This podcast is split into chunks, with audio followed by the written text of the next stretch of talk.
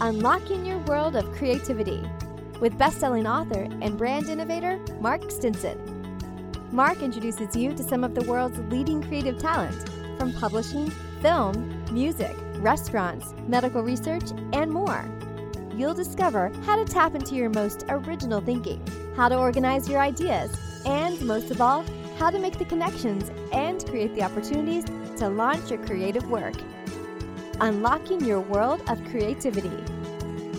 Well, welcome back, friends, to our podcast, Unlocking Your World of Creativity. I'm Mark Stinson, and I'm so glad today to be traveling to New York and talking to my friend Shelly Forrester. Thanks, Mark. Great to be speaking with you. Would rather do it in a coffee shop, but okay, here we are. There you go. Well, the coffee shop travels will be very soon. We'll be back. Uh, Shelly is a market research professional, brand strategist. She and I have traveled in many of the same circles over the years and probably have been in many of the same market research facilities, looking at the same conference rooms and the front and the back of the one way mirror.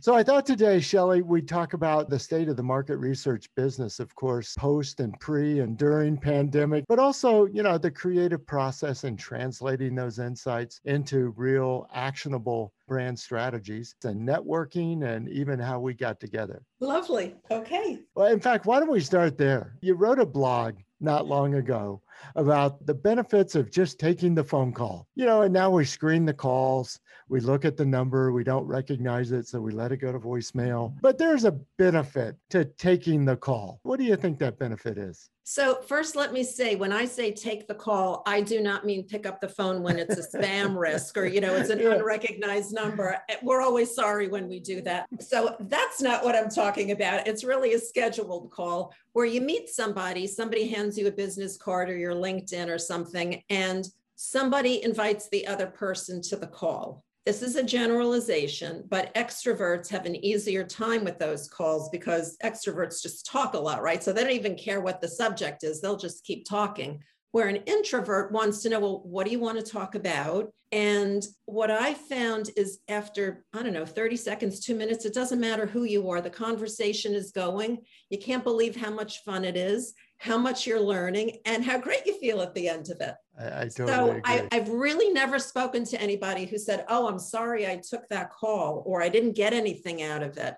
We always get something out of it. So that I yes, definitely take the call. And yes, that is how we met through that blog post. Exactly. Because I said, well, if if somebody is going to write that says take the call, I guess I should call and uh, we, we we hoped it would have been a live coffee, but the virtual coffee was fun nonetheless. It was.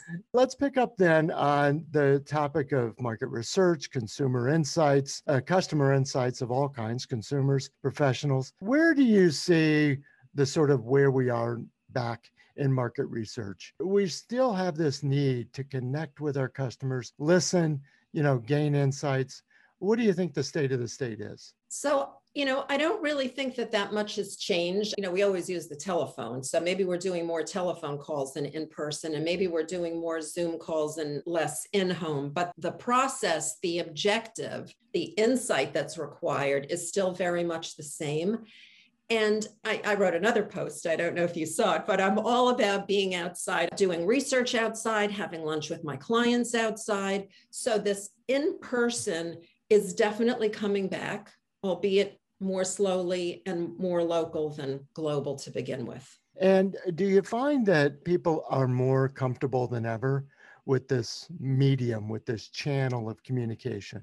Yes. You know, and it's not because they're doing a whole lot of market research. It's because they're talking to their kids and their grandchildren and they're having virtual happy hours. And so they're very used to it now. And somebody said, I don't know who it was, said that we've all become digital natives. And, you know, I'm going to say five years ago, you know, people would say, you can't get a 74 year old man to do a Zoom call. Well, yes, you can. Mm-hmm. And they know how to share screens and they know, so it's very comfortable for everybody now. And even groups, you know, I, I think you mentioned virtual happy hours and such. I think people are more comfortable in a group setting, maybe more than ever. You know, I don't do that many virtual focus groups, you know, because you need fewer people um, you, you, get less time and there's less of a dynamic. So, and I used to do a lot of in home work and in store work. And my clients love that they don't have to travel now and can be in somebody's home because I'm not shy about saying, Oh, could you show us? Mm-hmm. And then, you know, off you go and they show you into your uh, kitchen. Exactly. Show me how that works. Yeah. Well, I think that raises the question then where market research fits, and especially the I guess personal one to one interviews, the focus group interviews. A lot of people say, well, why do market research when you can just look at the clicks and look at the data and do an online poll? Where, where do you see still the benefit of getting the conversation live with so, the person? I call it the in front of and behind the data. So sometimes, I mean, we definitely have to do quantitative research, right? And we have to talk to a number of people to find out the size of the prize. But first, we have to find out what is the prize. So before we go off and ask a thousand people questions, we want to make sure we're asking them the right questions and we're not identifying the best of five bad ideas. Mm-hmm. So that's the first part. And then a lot of what qualitative researchers do is at the back end. So, okay, now we have all this data, but we don't really understand who are these people and why do they think that way and how did they come to that? And how are we going to change their opinion and where are we going to find them and how are we going to communicate with them? So, there's a role still for all of this. And, you know, I, I scratch my, I've been scratching my head a lot in the last 15 months because there's been this debate about is there still value in talking to people in person? What? Of course there is. And just put market research down for a second. Everybody eventually has to talk to somebody in mm-hmm. person mm-hmm. to find mm-hmm. out who they are. Do they really look like their picture? What kind of energy do they have? So in person is never going to go away. And, um, you know, a lot of us are clamoring to do it. And I don't just mean market research people, I mean everybody in the world. Yeah, is looking forward to seeing the person in action. I yes. guess that's what you were describing in the home and in the store, so that you actually observe the behavior instead of just asking somebody, What is your behavior?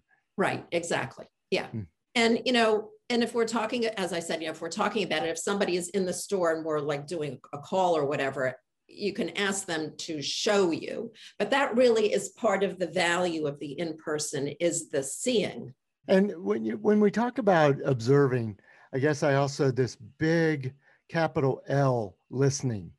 You know we're not just hearing and writing down the notes we're we're truly listening. What is the skill that you've had to develop to really help yourself but also help clients listen to what the customer's saying? I'll answer the question for me first, and then I'll talk about my clients. So I'm an introvert and I love to talk and engage. So one of the things I really had to control myself on is me. Like it's not about me. It's not about what I think. I was going to stop for a second and tell you an aside, but I won't. Um, oh, I will tell you. So only one time did, you know, we used to go in the focus group, you go around the room and you introduce yourselves. And I was doing some work for an apparel brand in this one, and I, I, asked everybody to please stand up so we could also see what they were wearing. And this woman stood up and she said, you know, and I've completely changed my wardrobe because I got divorced and I'm the happiest divorced woman in America. And then the next woman stands up and says, well, I changed my hair. And so we, everybody went around the table and they were the happiest divorced women in America. And I said, you know, usually I don't participate in this, but I just want to say I'm the happiest divorced woman in America. And so we decided we were the 10 happiest divorced women in America. This was a two and a half hour focus group, right? They were trying on clothes, different colors, fabrics, textures, lengths. And at the end of the uh, group, I went into the back and um, there were several very senior people in the back room, including some women. And they said to me, Is that true? And I thought, is what true? Like we've been talking for two and a half hours. so I said, is what true? And she said that divorced women are happy. So I share that story because you never know what you're going to find out when you talk to somebody, right? You go in maybe with a hypothesis or a theory, and you may come out with something very, very different. Mm-hmm. So, in terms of listening, so it's sort of like I've turned off the all about Shelley, and it's all about who I'm talking to.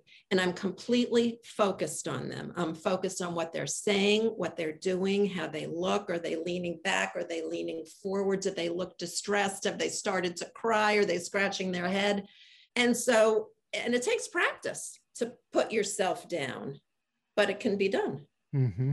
And as far as my clients, it depends on who the client is. If they're new clients, I actually I actually give them a script of what to listen for. And I suppose I don't do this with clients I've worked with for a long time, but I I very often tell my clients and people don't judge them based on how they look and that tattoo and their hair and that shirt. Just listen to them as human beings. Mm-hmm. And if you can get past what they look, they always tell you their story. They always connect with you on some human level very quickly. And so, yeah, put myself down and not judge them. Yes.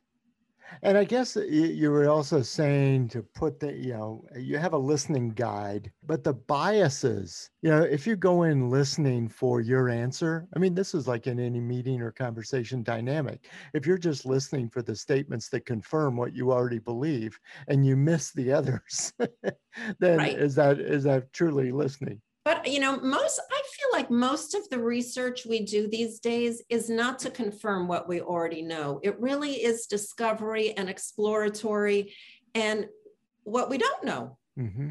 That's good. That it's that kind of exploration. And you know, you're talking about also uh, setting aside some appearance things. But what about that body language part of listening? You know, where they're saying one thing, but their body is screaming another. How do yeah. you help translate that for clients? That's interesting. I don't I don't just focus on body language, right? Like it's the whole thing. But I'll just give you an example. I, I put a I think we were talking about the relationship people have with brands.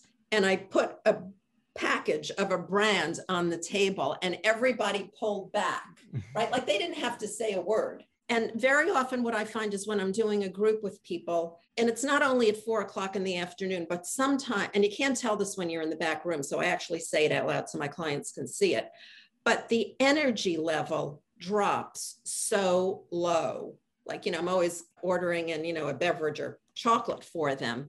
But um, I almost feel like it's body language and energy like you ask a question and everybody's talking and then you ask another question and well where'd you all go? That's an interesting question about how do i interpret body language for my clients? I only point out to them what i want to focus on and i'm not sure that they even saw what i saw. Although i have other clients who will run in from the back room and say she hasn't said anything yet or she's she's on her phone. I mean like there's so much going on when there are 10 people in the room you don't notice all of that stuff. And so that's what clients tend to notice who's not who's not getting their money's worth speaking. right yeah. Yes.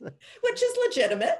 Yes. Well, let's move to the part then where you take all these learnings and findings and translate this into a strategy that says, we've put it into the top of the funnel now. It's going through the insight interpretation machine What's your approach to really dissecting all these learnings? So, the first thing I do, and I do it constantly, is I go back to what was the objective? What were we trying to find out? And really stay focused on that. And then what I do is um, I have video and I take notes and I just start sorting like what everybody said. And then I keep track of where they were in the country and were they male or female and were they black or white or were they young or old.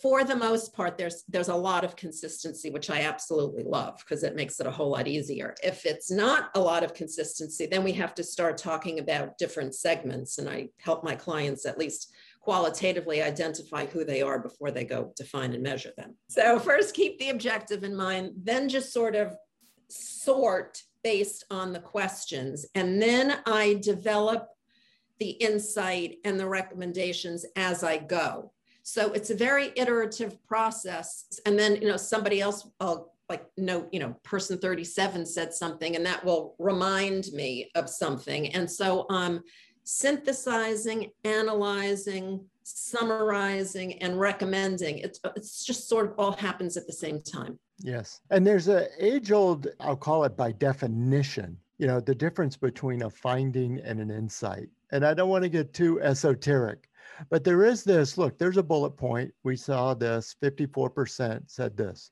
Uh, but then there's an aha moment. Right. And again, how do you spotlight those ahas? So I do my best thinking out loud, and I do my best thinking out loud with another person, not just myself. And so a lot of the ahas and the insight comes either I'm talking to, doesn't matter who I'm talking to, but sometimes it's my client.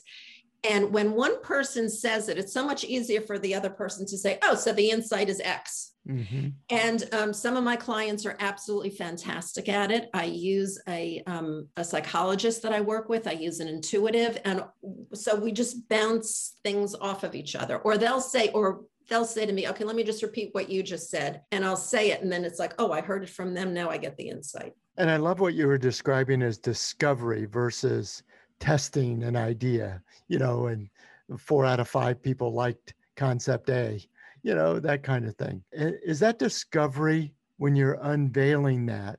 We went to three cities, we spent all this time and money.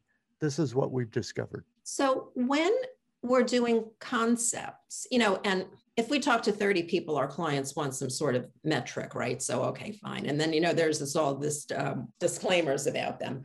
But I would say, generally speaking, if we show people something, whether it's a product, a concept, an ad, if everybody likes it, when you go quantifiably, you know, when you go quantify it, I don't know if it's 70% or 80%, but everybody likes it. If you show somebody something and they all hate it and they'll tell you why, which is very important that you understand the why behind why they hate it, you could go test it and it does very poorly. Then there's that you could show a group of people something and you're not really sure like do people like it or they don't like it and then you go test it and you find the same thing there's no clear answer. But the value of the showing is not only do you like it or don't you like it, but what resonates? What are you mm-hmm. excited about? How do we make this better? What should we throw out? So it's not just a like dislike. Exactly. Choice. Yeah. So why did you say that? Or what does it remind? Oh, and then when you find out what these things remind people of, it's like, oh my gosh. So yeah, it's all in the and it's you can start there. And you know, sometimes that is a good place to start. How do you feel about it? On a five point scale, where would you put it? Oh, good. So then we have a number for our clients, and then we can understand why is it a three and not a four or a 5 mm-hmm. What would make it a 10? And people know if you get certainly if you get the right people in the room, they know. Yeah, then they can tell you. Yeah. Well, Shelly, a, a lot of listeners, I'm sure, uh, because we have a creativity theme, there's an age old I call it a conflict, but at least a disagreement on the value of market research that we should just be creative and unencumbered. And why do we have to test these things? And I've been on both sides of this argument, but I, am curious after all the years you've been doing this, how do you find market research to be a creative, facilitating process rather than a judging, eliminating process? So before the pandemic, I did a lot of focus groups. And I describe it this way I'm at the table, my back is to the mirror, and first, I can feel like their heat, right? Their eyes on my back. So I know when things are going well or aren't going well. But one thing that's really important to me, you know, my mother always said I was a frustrated um, actor. But I try to make the groups fun because if it's not fun and we're not asking fun things and the people aren't saying fun things and they're not having fun and fun creates creativity, my clients have fallen asleep or they're on the phone. so that's the first thing is you have to create an, an, an environment and a space where people feel open and comfortable and they know they're having fun and if they say something that's crazy, we don't say, oh, that's crazy, right? I mean, it goes back to like all those ideation sessions that we all did when we were younger. Yeah, but it's yeah. it comes back to no judging. And laughing is a wonderful thing. And I always say to people, if you're not sure whether or not to say something, say it. That's really where like the the it's unbelievable what happens when somebody says something they didn't think they should say. So that's the first thing. And then the other thing is you know, not every client is looking for creativity. Some of them are looking for strategy and they don't think that's creative at all. So you just sort of have to help them through the process of what, go back to the objective. What do we want to know? What would be a win? Who do you have to satisfy? How big is the prize? Um, and then also set that space for fun. I mean, laughing is a wonderful thing. I have watched Grace and Frankie now, I think 12 times around all six seasons because no matter where I turn it on, it's funny. Oh, and it's just so great to laugh. And then I laugh and I look over there and I say, oh, I should fix that. Or, oh, I have an idea. Because the blood's flowing, the blood's pumping, you got the ideas going. And we're out of our heads. Yes, yes.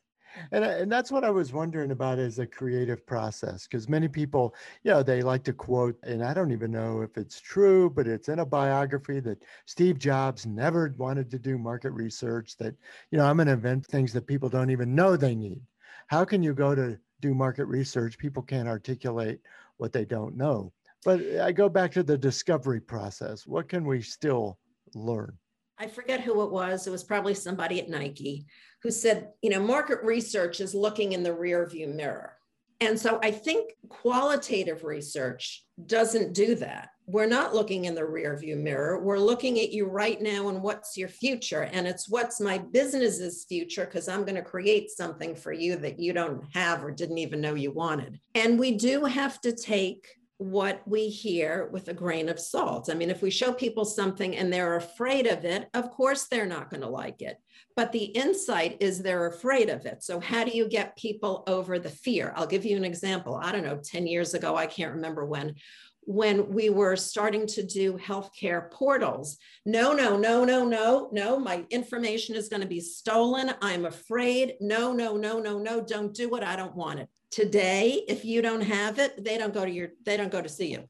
Yes. Because the information is immediate they get a test immediately everybody who needed the information has it. So it's a matter of getting over the fear and what would the benefit be that would get you over the fear? Mm-hmm. and that's that to me is not looking in the rearview mirror. The quantitative piece may be more looking in the rearview mirror but even a lot of that is forward thinking now because who cares about the rear view mirror? Like, you know, it's gone already. Well, and you mentioned that uh, a lot of your work has been in healthcare and personal care brands and, and categories. Are people able to open up about their health, their wellness, their hygiene habits, and all the things that we think they wouldn't talk about in public? Yes. And I think one, it comes back to making people feel comfortable. Two, it's asking a question that elicits their story. And three, it's not judging them. So I just I just finished a healthcare project. We spoke to 30 people. And one of the things I asked them, I said, How's your health? All right, well, 15 minutes later, you get the, the entire story. Are they embarrassed? No, they're not embarrassed. I mean, especially because they just told their doctor the same thing, right? And so they're do- feeling comfortable with the doctor to say it and hear it and not be judged is like part of their healthcare story. So they know it well because I tell them. But I think the people that we interview know what it is we're trying to solve for. And they feel very happy um, I can't think of the word, but I'll use happy that they've been included. I mean, with so many people thank us at the end, right, for being included, being able to share their story. They think maybe they're going to get something out of it, and it's not only just the money. I mean, this one woman thought that maybe she was going to get into a trial. Mm-hmm. So I, you know, people like to talk about themselves. Didn't Dale Carnegie say that? I You're believe, yeah, conversation. Did. But you know, you've raised an interesting point because I asked you earlier about you know our own listening habits, but the respondents want to be heard. You've raised an interesting point that I'm coming to a group not just because you know I might be offered a sandwich and a stipend and free parking, but I want to tell my story to someone and I want to be heard. And isn't it interesting that part of that healthcare journey is, you know, I never have time to talk at my doctor's office, and no one's ever listened to me about what I really feel. And yet yeah. you've given them this forum. Yes. And so I just recently finished a project on dishes, and we interviewed this very elegant woman and she said to me, Thank you so much for inviting me because I'm invited to so many focus groups and I'm not interested in the topic, but dishes and entertaining and food, that I'm all about this. And she, you know, and I, she was also our last person of the project. I would say nine and a half times out of 10, like the last person just sort of like summarizes the whole project for us. It's so fantastic. And yeah, so they not only do they want to be heard, they believe they have something of value to share. So this all comes down to, doesn't it, the human experience. Mm-hmm. And market research is very much the human experience. And I think we qualitative people keep the human in the experience. That's so good. So as we come out of you know, our hibernation and get back out there talking to more customers. Uh, where, where do you see the field going? And I guess I ask it in a creative, almost process sort of thing. How can we improve? Where do you see it improving, growing, becoming more engaging, and doing all the things that we know we could gain from market research, but do it better? I think the closer we get to the subject matter, the better. So if I want to talk to somebody about running shoes, I think we should all be in our running shoes and running. And we can do that when we get back out. Mm-hmm. So I'm very excited about that. And I think the more the more stimulus of all of the senses that we give people, the better. And even when I talk to people about uh, an experience, I say to them, What does it smell like? You know, it would be lovely if I was in their kitchen and they were making it for me too. But so those are two things I would say. One, be as close to the actual experience as you can be. With healthcare, it can be a little tricky, maybe. And the other thing is involving as many senses as possible because it really awakens us. And is there a, a technique, a modality, a forum that you've been hoping to try to use to convince a client that I, I really think that this would get us to an answer or discovery that we haven't gotten with the current? You know, it's very interesting because I have certain clients we only did in home and in store. And I had certain clients who only did focus groups. And I would say to them, why don't we go to their homes so then we can see their closet? So, okay. And no, they didn't want to do that. So, okay. So, like they brought half their closet with them and was show and tell. Those clients, those focus group clients who didn't want to be in home, they didn't know how to behave, they didn't want to be seen, they, they didn't know what their role was. Suddenly, they've they understand the value of seeing people in their environment and being able to ask questions. And you know people used to they don't say it anymore which is interesting but people used to say to me i can't believe you asked them that. And especially when it's healthcare i say to people i don't think i'm asking you anything personal but if i do you do not have to answer. Just tell me you're uncomfortable and we'll move on. And but they answer well, Shelley, what a great conversation. I've really enjoyed our virtual coffee together. Me too. I'm always going to take the call from now on. I can't take believe this. This will be the bumper sticker of how we got together. take the call and let's have another call soon. Let's do it. Well, folks, my guest has been Shelley Forrester, market research, brand strategy, and customer insights, all the things that we need to get our creative work, as we've been saying, up and out into the world. You know, we've got an idea. We can't just let it uh, sit there. Well, let's take it out to the customer. Let them help us improve it, right, Shelley? Right. Fantastic. Well, listeners, come back again for our next show, and we'll continue our conversation with creative artists on how to get more inspired and how to organize those ideas. And as I said, how to launch them out into the world. So until next time, I'm Mark Stinson, and we're unlocking your world of creativity. See you soon.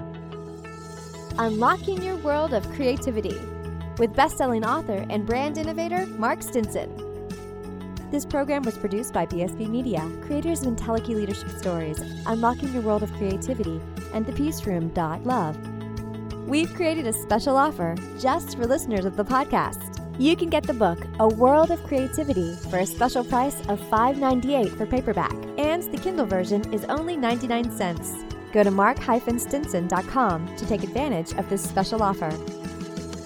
Our podcast is supported by Adobe and the Adobe Creative Cloud, the world's best creative app and services, so you can make almost anything you can imagine wherever you're inspired. We use Adobe to help make this podcast using Audition, Premiere Rush, InDesign, and more. So join the creative community with the Adobe Creative Cloud and let's make something better, unlocking your world of creativity.